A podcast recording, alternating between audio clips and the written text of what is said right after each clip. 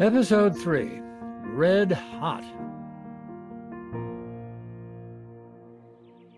When spring replaces our mild winter and then gives way to the summer, it gets pretty hot in a lot of neighborhoods here in Southern California. But lately, it's hotter than ever. During August of 2019, before COVID, I forgot about that. Went to the beach in my bare feet, and I felt like the comedy star Dudley Moore in that old movie, Tim, dashing across the blistering sand to get into the water. Then came 2020, the hottest year on record, and there's nothing funny about it.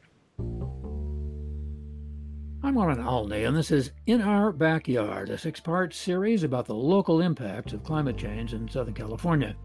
We'll start warming up by getting to the point indirectly, starting with one of humanity's enduring questions. How do you fall in love? Do you know that?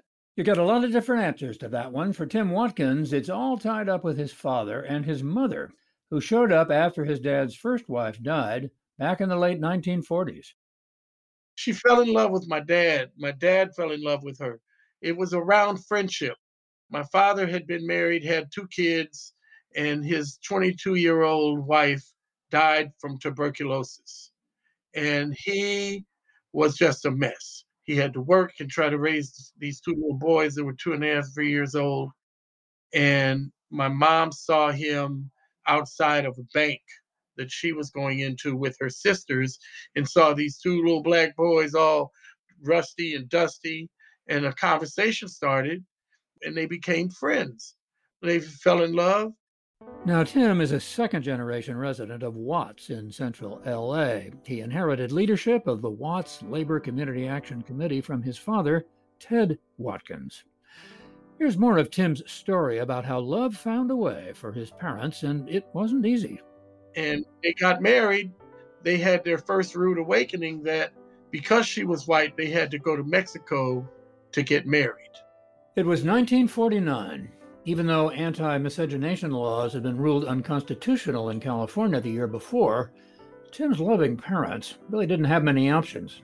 So their marriage certificate is all in Espanol.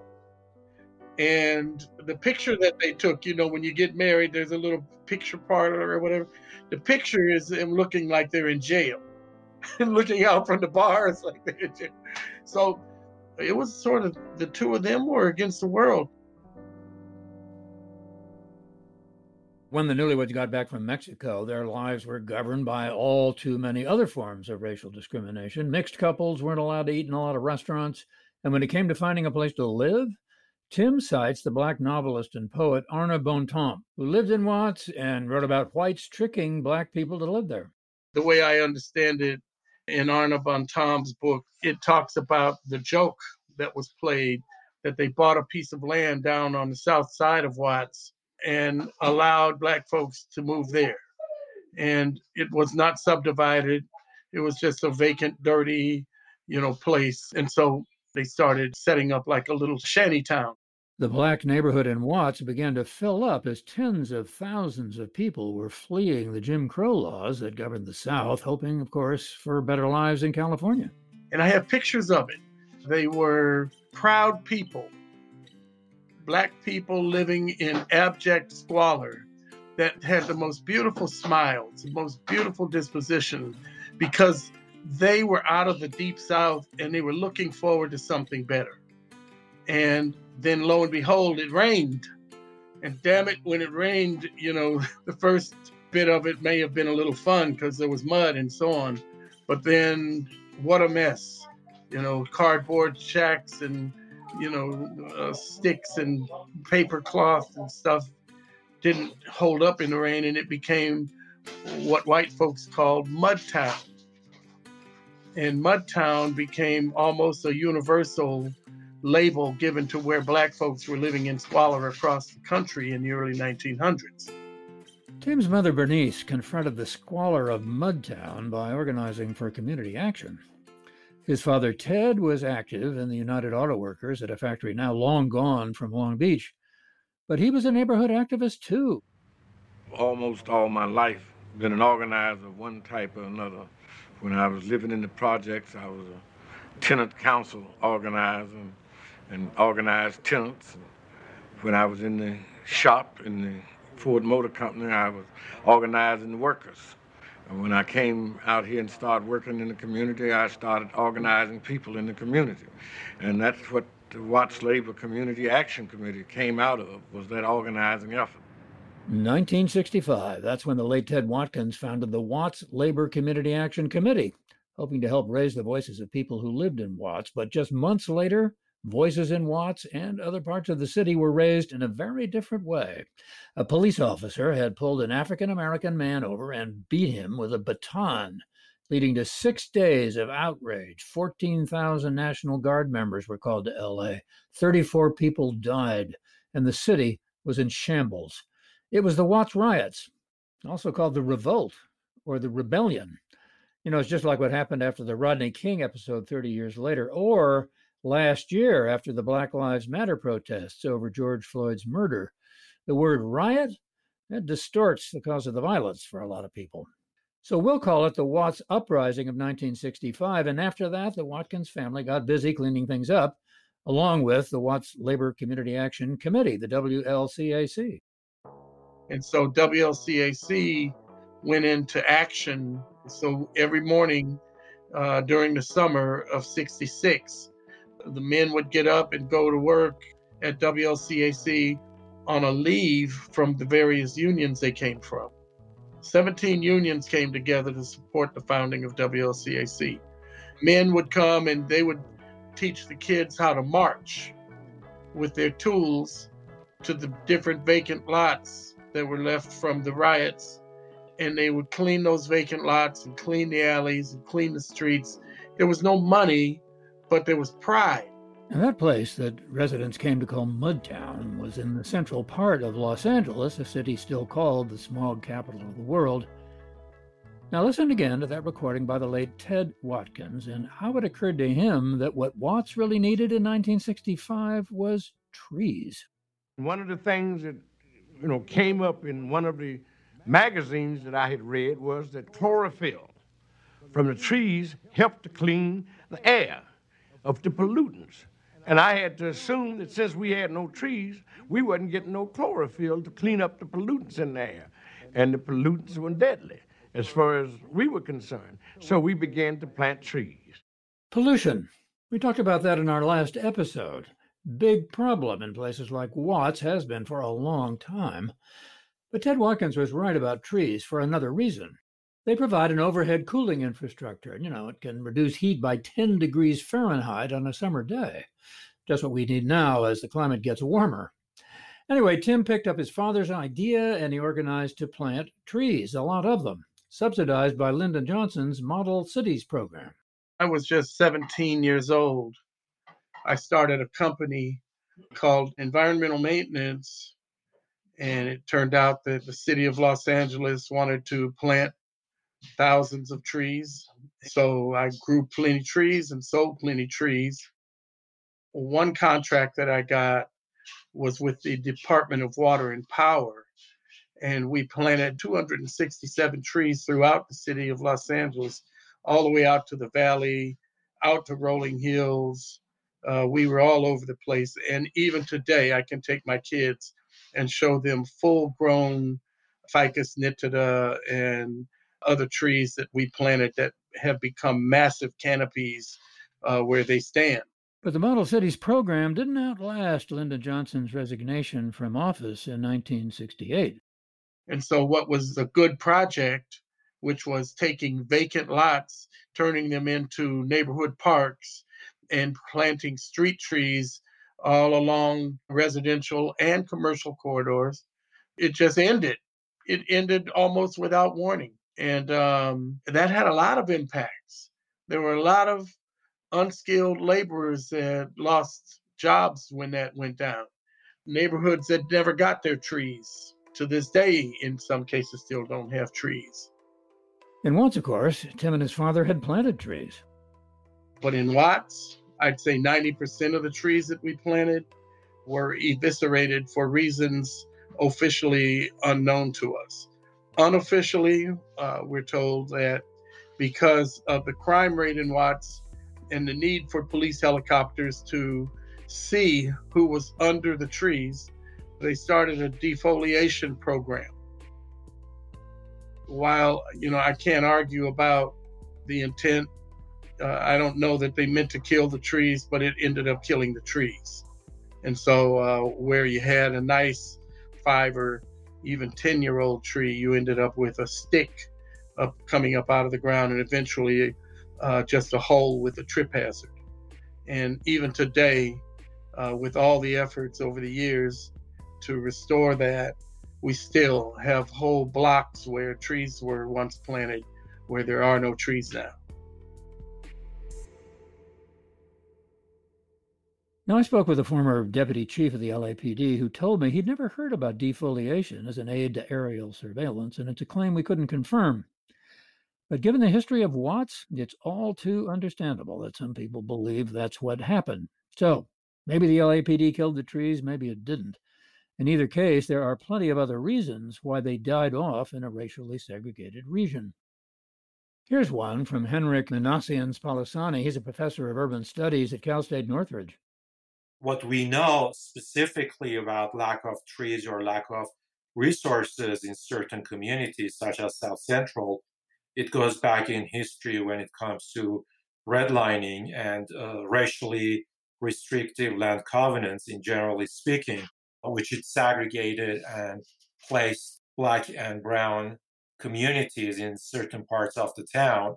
And then the next issue is lack of services or dollars that has gone into those communities, historically speaking, which it has led to a limited number of similar amenities that you'll find in more affluent communities, with parks, with better maintenance of the streets, with having more green grass. So that's been one of the main reasons that we see fewer green spaces in places such as South Central LA.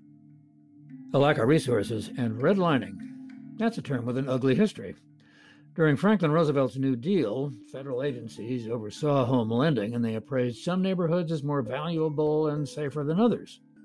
Neighborhoods that suffered pollution or were near industry or what used to be called vice, they were deemed unfit for federally backed mortgages and home improvement loans.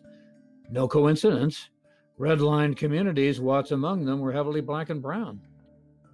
Exactly like what we saw in our last episode in Sun Valley, East LA, and Wilmington. At the same time, minorities were being kept out of white neighborhoods because of racial covenants. So it was systemic. Bankers and realtors actually had maps with red lines on them, altogether depriving majority-minority communities of an important mechanism for building wealth, home ownership, and improvement. Then Watts saw a new kind of very unwelcome development. And we see 37,000 housing were demolished during that period of time in order to create the highways that we have today. Demolishing homes to make way for freeways hasn't just created a shortage of housing. It's helped move Watts toward becoming what scientists call an urban heat island. And that brings us back to what this podcast is all about. Urban heat islands are one of the deadliest consequences of climate change. I like to think of the image of a kid with a magnifying glass, concentrating the sun into one area while surrounding areas remain untouched. That searing image comes from Edith de Guzman. She's co-founder of the Los Angeles Urban Cooling Collaborative. But, of course, we don't have a giant nefarious child sitting over LA with a magnifying glass.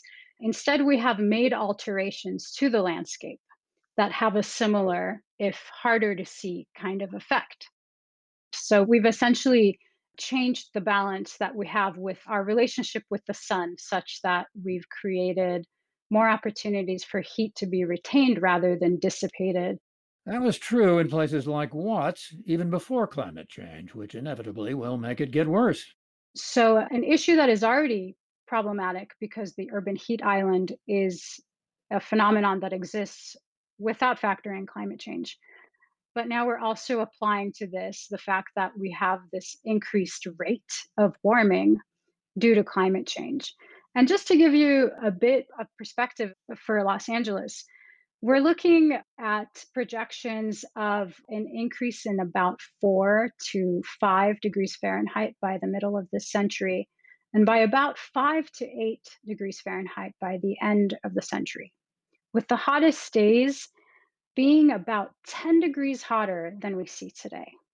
So if your hottest day is 110, get ready for 120. I mean, that's really significant.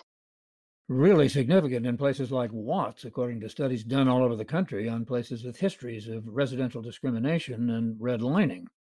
Researchers from the Science Museum of Virginia say temperatures are some 7 degrees Fahrenheit higher than they are in places with no redlining, partly due to the lack of tree cover and to policies that govern housing. Once again, the consequences are potentially catastrophic. Heat is a silent and largely invisible killer. It is, in fact, actually the deadliest of all weather-related disasters combined. So think about cold weather, tornadoes, lightning. In an average year, extreme heat kills more people than all of that. In 2010, a single heat wave in Russia is said to have contributed to the deaths of 55,000 people. There have been similar disasters in other countries, but too often the deaths aren't reported as being related to heat. We have pre-existing conditions that predispose somebody to having negative effects during heat, cardiovascular or renal conditions, diabetes, even mental illness. These are all risk factors for heat-related illness, and we see on an average hottest day in Los Angeles in the summer, we have an 8% increase in all-cause mortality, deaths from all causes combined during those hot days. So if we think about the fact that we have about 150 deaths in the summer daily, we increase that by 8%. So that's about 12 extra deaths per day. Obviously, death is the most extreme health consequence of an urban heat island. Alan Barreca of UCLA's Institute of the Environment says there are more subtle health issues too. He's focused on childbirth. Say you're in your third trimester and you're close to delivering. Maybe you're set to deliver in like 2-3 weeks away. Extreme heat actually increases your oxytocin levels. And oxytocin is a hormone that actually regulates the onset of delivery. So you actually begin to have contractions due to oxytocin. And that could lead to having a slightly undernourished child at birth. And we don't know exactly what that means, but we have concerns that that's going to lead to worse outcomes for that child for the rest of their life. Now, here's an example. So preterm delivery, which is a delivery that occurs before the 37th week of gestation. So most pregnancies go about 40 weeks, and babies that are born, say, like 3-ish weeks early are considered preterm. And children, on average, that are born preterm just tend to have worse health conditions. Now, that's just looking at the average. It's not saying whether that's related to heat or not, but they just tend to have worse health conditions. And there's evidence that they have asthma in early childhood. Studies show that premature babies may have learning impairments and earn less as they grow older, with potentially lasting effects on entire communities. Other less talked about impacts, and something I focus on in my research, that extreme heat can also affect people's chances of successfully conceiving. So extreme heat is known to affect male reproductive health. So sperm production is influenced by the temperature. And so if you're trying to conceive and you're looking to have the family size that's right for you, extreme heat could be influencing that. Now, you might still go on to conceive when the weather cools off, but you might not. Now, some people might see a hidden benefit. For decades, there's been hope for shrinking the human population on this already crowded planet. I think that's like something where human brains often oh, look, there might be some silver lining to this, but I don't see that as a silver lining at all, because it does just totally cut into people's opportunities. And not only that, it's we'll be imposing that, especially the wealthy who are emitting the most greenhouse gas emissions, on people in, say, developing countries, or people that are living in dense urban areas in Southern California where they're exposed to a lot of heat. I just don't like the idea from an environmental justice and just fairness standpoint that the emitters get to decide the vulnerable, how many kids they have. That's just not how society should be working. So the people that should be deciding how many kids are right for them is the people, and especially the people that are the most vulnerable. Now, of course, for now, there are much less radical ways than population control for dealing with climate change. The Watkins family and the Watts Labor Community Action Committee, they were planting trees back in the 1960s. So flash forward, they're doing that now in Shanghai, in London, and New York City to improve livability and provide shade as the climate continues to warm. And you might remember former Mayor Antonio Villaraigosa. He started a Million Tree Initiative here in Los Angeles. Whatever happened to that? Well, it's been over 10 years.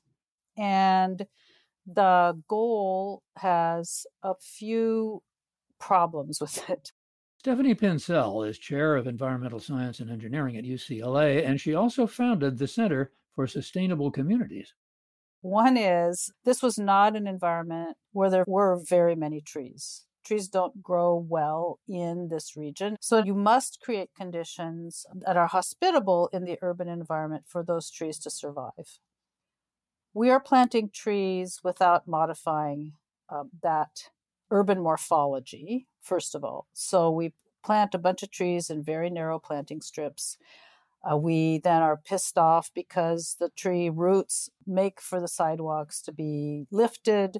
Instead of widening the planting strip into the street, we end up cutting the tree roots, and then the trees are less healthy. And we can't plant very big trees because big trees have big trunks and they take up a lot of room. So we want these trees to provide all these services, but we aren't providing a healthy environment for the plant to survive in the ground. Then you have to water those trees. And in a place where we are worried about water supply is slightly problematic. And of course, there's that ongoing issue, inequality of economic resources, especially where most residents are people of color. The other part of it that is really problematic is that those trees are not maintained by the city or the county. You rely on the private property owner or the resident to take care of that tree. So here you have in Los Angeles, people who can barely afford their water and power, who also then have to water those trees because otherwise they'll die. They have to prune the trees, they have to rake up the tree detritus. It's, as we can see, if you just walk around with your eyes open, it's not working very well. So what could be done to make things work better? Stephanie has a solution, zoning reform. That's another dramatic example of the political challenges posed by climate change, and elected officials are already doing battle. From LA City Hall to the Capitol in Sacramento over proposals to change the laws that determine how residential housing is governed. In the United States, because we've had a very strong private property ownership support by the government with mortgage lending and so on, has really established a hierarchy of income and race between those who could afford a single-family home and those who were renters. And so the idea behind removing the single-family zone segregated mandate is that you can begin to build other things in the single-family area and in the multiple-family area. You can mix and match, and you begin to open that up so that people of different income levels can live in the same spaces, and you can densify your urban environment so that more people can live in the already built environment, and you're not going out to green fields at the edge of the city and converting more land and creating more transportation burden, more infrastructure burden, more air pollution, more greenhouse gas emissions, and so on. Remember Henrik of Cal State Northridge. He's worked with the LAPD to study sex trafficking and how our built infrastructure impacts various kinds of crime. And what he's found raises another important question about zoning. Why do we have on a small stretch-off Figueroa Street alone 13 motels? Or why do we have 5 adult entertainment places on Sepulveda along with 11 similar type of motels? And the area, it's a highly either industrial or residential, but in the form of apartments. So there are not enough people nested and there are not enough eyes on the street watching these type of activities. Well, what else are we going to expect? We call this the challenge with the built environment if it has overuse of certain amenities, such as, I mean, I don't know if I want to call it adult entertainment places as an amenity, but you have too many of those, then you are actually reducing the use value of that community. So that's the entire point. The point is that the businesses, they do advocacy in order to get what they want. That's understandable. Liquor stores, motels, whatever.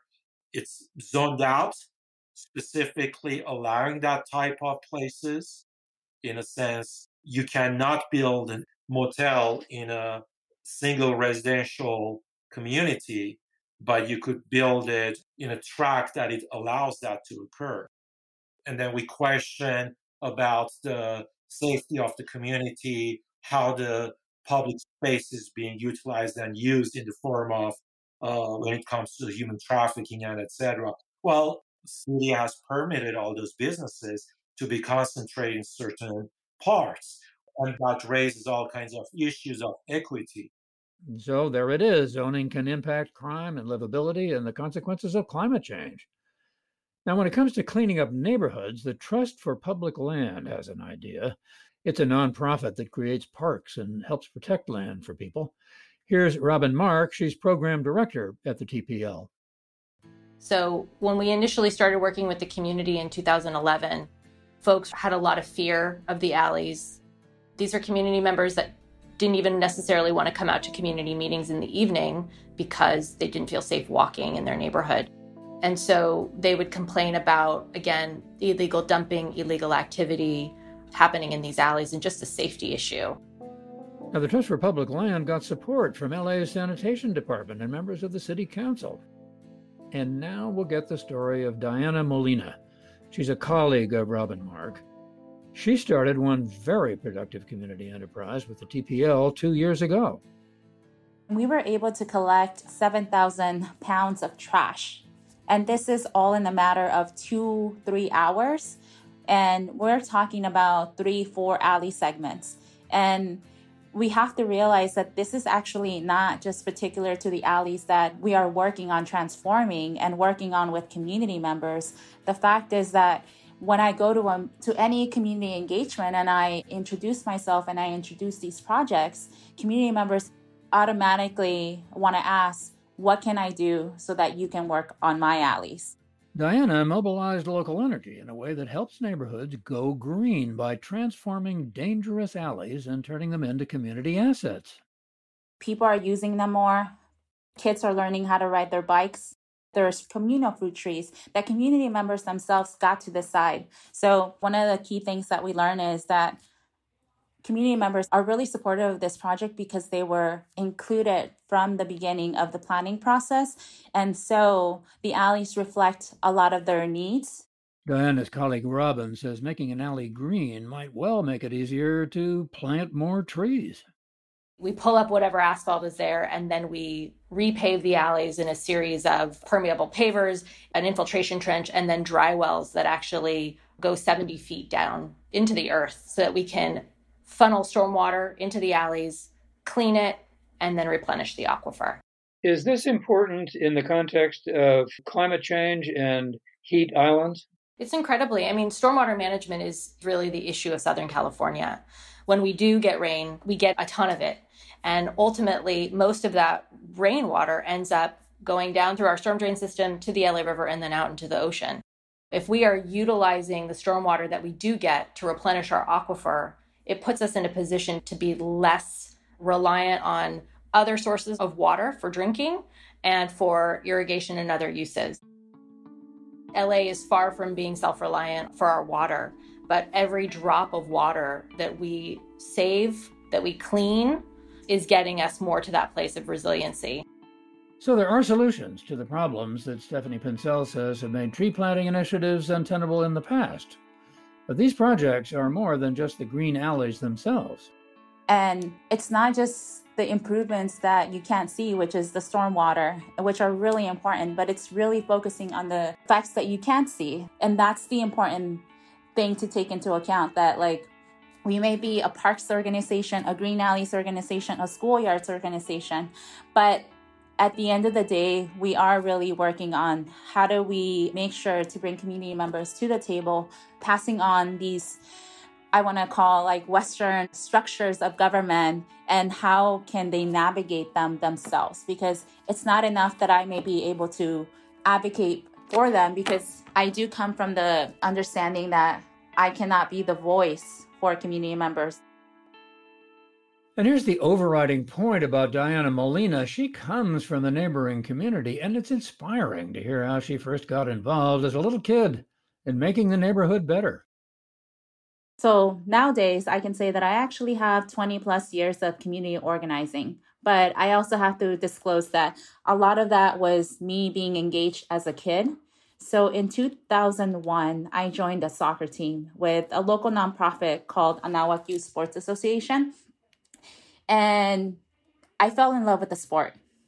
And within months of like having joined the team, we were being asked to go to meetings to advocate for 2 park spaces, the last 2 biggest lots in Los Angeles that would eventually become Rio de Los Angeles State Park, as well as LA State Historic Park. Those 2 parks matter a lot. Open green spaces for an urban community surrounded by freeways and concrete and high rises. And soccer was just increasingly becoming very, very popular. So it was around this time that the adults around me realized that we would need more park space. It was really funny because it goes back to like some folks thought that factories and places of work, low pay places of work, would be the best thing to bring to this community. I can remember being driven to all these meetings and being asked what I wanted to see, and honestly, all I wanted was the soccer field. I never thought that like we could get so much more. And that whole process, I feel, really changed my mindset and my outlook.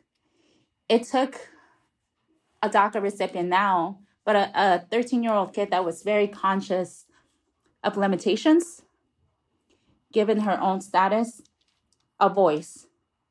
And I think it's one of the things that really drives my work, because it's one of the things that I like to share with community members. In 2005, when she was still just 13, Diana took half a day off school for the opening of the LA State Park. Since then, she's played a lot more soccer, she's done a lot more organizing, and now she's able to see a new generation enjoying the place she worked so hard for. So I do feel that even though there's so much history of like this disinvestment, this redlining, there's also a sense of hope in South LA. And I do see that in a lot of our leaders, where they get this sense that they are able to self-advocate, no matter what your background is, what the color of your skin is. Like, you do deserve a better community, and you shouldn't have to choose between a park and housing, even if you can't vote, would be the best way of putting it. Diana herself has grown up to be one of those hopeful leaders who have banded together now with help, not just from the Trust for Public Land, but also the Pat Brown Institute, which has helped establish the new grassroots organization. I'm Dr. Wilma Franco. I'm the Executive Director for the Southeast LA Collaborative. We typically go by the shorter version of that, which is SELA. SELA includes 2 unincorporated areas, as well as Vernon and Bell Gardens and 6 other cities. A bunch of little cities that welcomed industrial growth, but were later abandoned and then overwhelmed by the transportation needs of other people in other places, and by the way local government has been structured. For example, just our city council, right? They're part-time. They work their full-time job, and then this is their part-time job in the afternoons, right? And then so I know that part of things that we've heard from the elected officials is, you know, when you're trying to engage the Southeast cities, it's important to keep in mind that, you know, a conference or a meeting or a convening in that 8 to 5 time frame isn't going to work. So that's why Wilma and her colleagues call their group the SELA Collaborative. Instead of acting city by city, they're combining their weight in the hopes of being heard. You know, for us, right, this is partially why we look at the region as a whole. because it's not us saying, hey, you know, we're working in the city of LA, right? And we only deal with one council. We're working across 8 municipalities and the county. And so as we work with, you know, and build these relationships is really kind of helping us kind of understand how does each city function? What are the different approaches we need to take to each of them? And then also the majority of SELA falls under Supervisor Hill, the Solis's district, while there's 2 sections that fall under now Supervisor Holly Mitchell's. And then so I think that's where for us as a collaborative, right, when we advocate for the entire region, you know, we have to do so not only at the local level, but also at the county level and state level, because you know, we're advocating for this entire geographic area. Remember, the SELA Collaborative also has those other relationships with nonprofits, the Trust for Public Lands and the Pat Brown Institute. That helps with constituents who don't trust any of those local governments, some of which are infamous for corruption. We launched what we call our SELA Leaders Network. And then so we began to really bring together a number of key partners, both formal and informal. And what we utilize is what we call a mapping tool, a network mapping tool. And then so we convene, you know, all the SELA leaders that we had come across, that we had met, ask some of our partners to also invite some of those leaders that they, you know, have engaged in. And we began to map up, right, and say, okay, who are you connected to, right? And then so we were able to kind of create this beautiful map of all these leaders that are working in SELA. We asked them to let us know, like, what are your policy areas? So those were the starting point of us beginning to help people understand that when there's leaders that say, oh, well, I focus on environmental justice issues, and we kind of asked further, like, okay, well, what exactly around environmental justice? Some of them said air, some of them said trees. And then so it was such a, you know, broad range of like different issues, right? And then so for us, we were able to say, look, you know, here's a group of folks that have said their priority issue is environmental justice, but even within that group, there's so much diversity. So what would it mean for us to bring all of you together to address environmental justice challenges in SELA from your individual perspective? And then so I think that really kind of began to plant the seed for us to really kind of continue down this path of elevating not only the work that's being done by these partners, but also the opportunities where we can either be, you know, those connectors and collaborators, or we can be a bottleneck. Watts is not a part of the SELA Collaborative, but it is a neighbor that's setting its own example. The Watts Labor Community Action Committee has built a history center, housing complexes for homeless people, and a policy institute. And they're bringing the trees back to Mudtown, where there's now a new place called Mudtown Farms. You'll remember Tim Watkins. So Mudtown Farms is a 2.5 acre piece of land that we planned, designed, and built an urban farm center. And the farm is meant to serve as a resource to teach people how to grow, gather, prepare, and eat safe food that they've produced. Tim is planning Mudtown Farms for everybody, from elementary school kids to senior citizens. There's a walking path with exercise equipment on it. There's an area where we hope people will have outdoor gatherings and marriages. And all of these things together are meant to serve as enriching opportunities for the community to improve quality of life conditions. So now there's a little bit of relief from all that concrete and all that heat in Watts. But as the community grows toward a greener future, that's also bringing unwelcome attention, at least as far as Tim's concerned. He's afraid that Watts will be heating up again as a result of gentrification. So I think that what contributes to Watts getting hotter than anything is this runaway lust and thirst for more housing, more housing, as if that's going to solve homelessness. There's a project in Watts that we're fighting with all our might right now and can't really get much traction. But bottom line is there's a 7 or 8 acre park in the heart of Watts between the Watts Towers and a historic train station. Well, they've taken that whole 7 acres without any community meeting, community input, town hall, dialogue, or anything of that nature. And basically, for pennies on the dollar, we're virtually giving it to a favored developer. Tim insists a historic promise is now being broken, a promise that goes back to the Watts Uprising of 1965.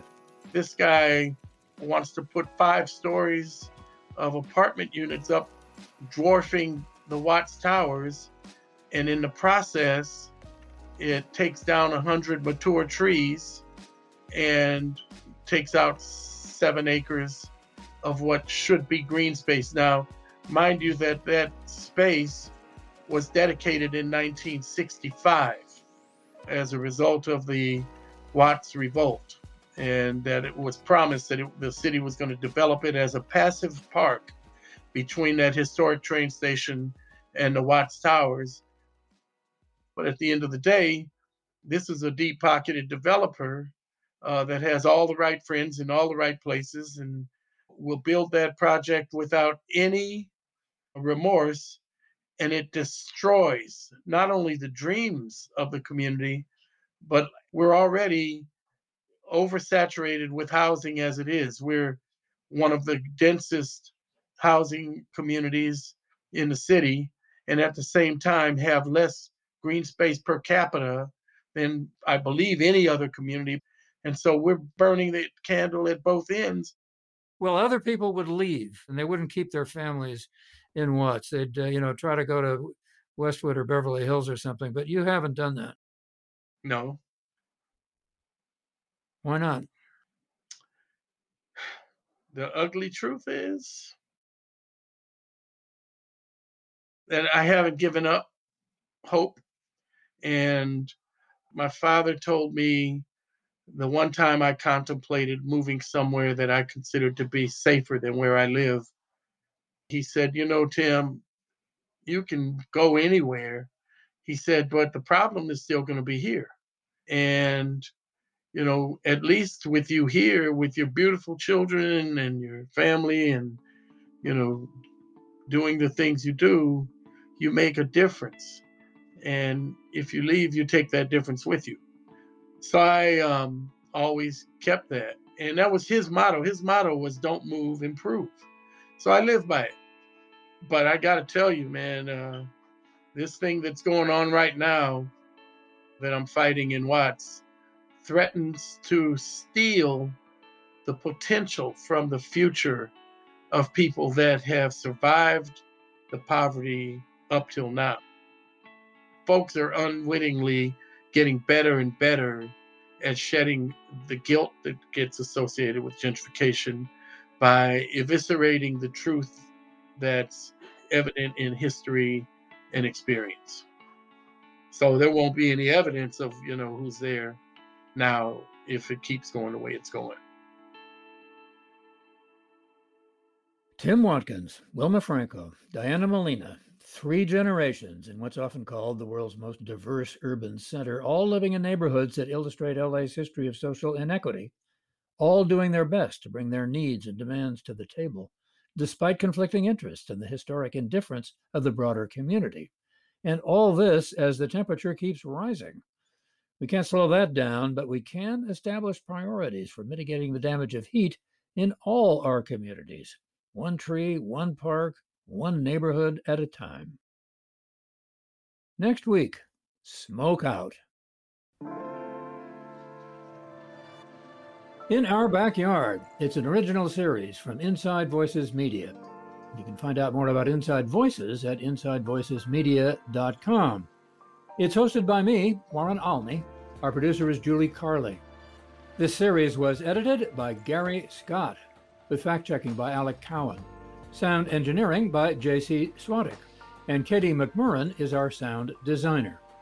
This series was made possible through the generous support of Climate Resolve. It addresses global climate change with local action. Learn more about Climate Resolve at climateresolve.org. Special thanks to Sam Block. He's the journalist that first got us thinking about how shade, or the lack of it, impacts L.A. You can check out his article on shade in our show notes. And thanks to Carissa Kelly Slatton and Celine Sandoval from the CELA Collab for all your help with coordination.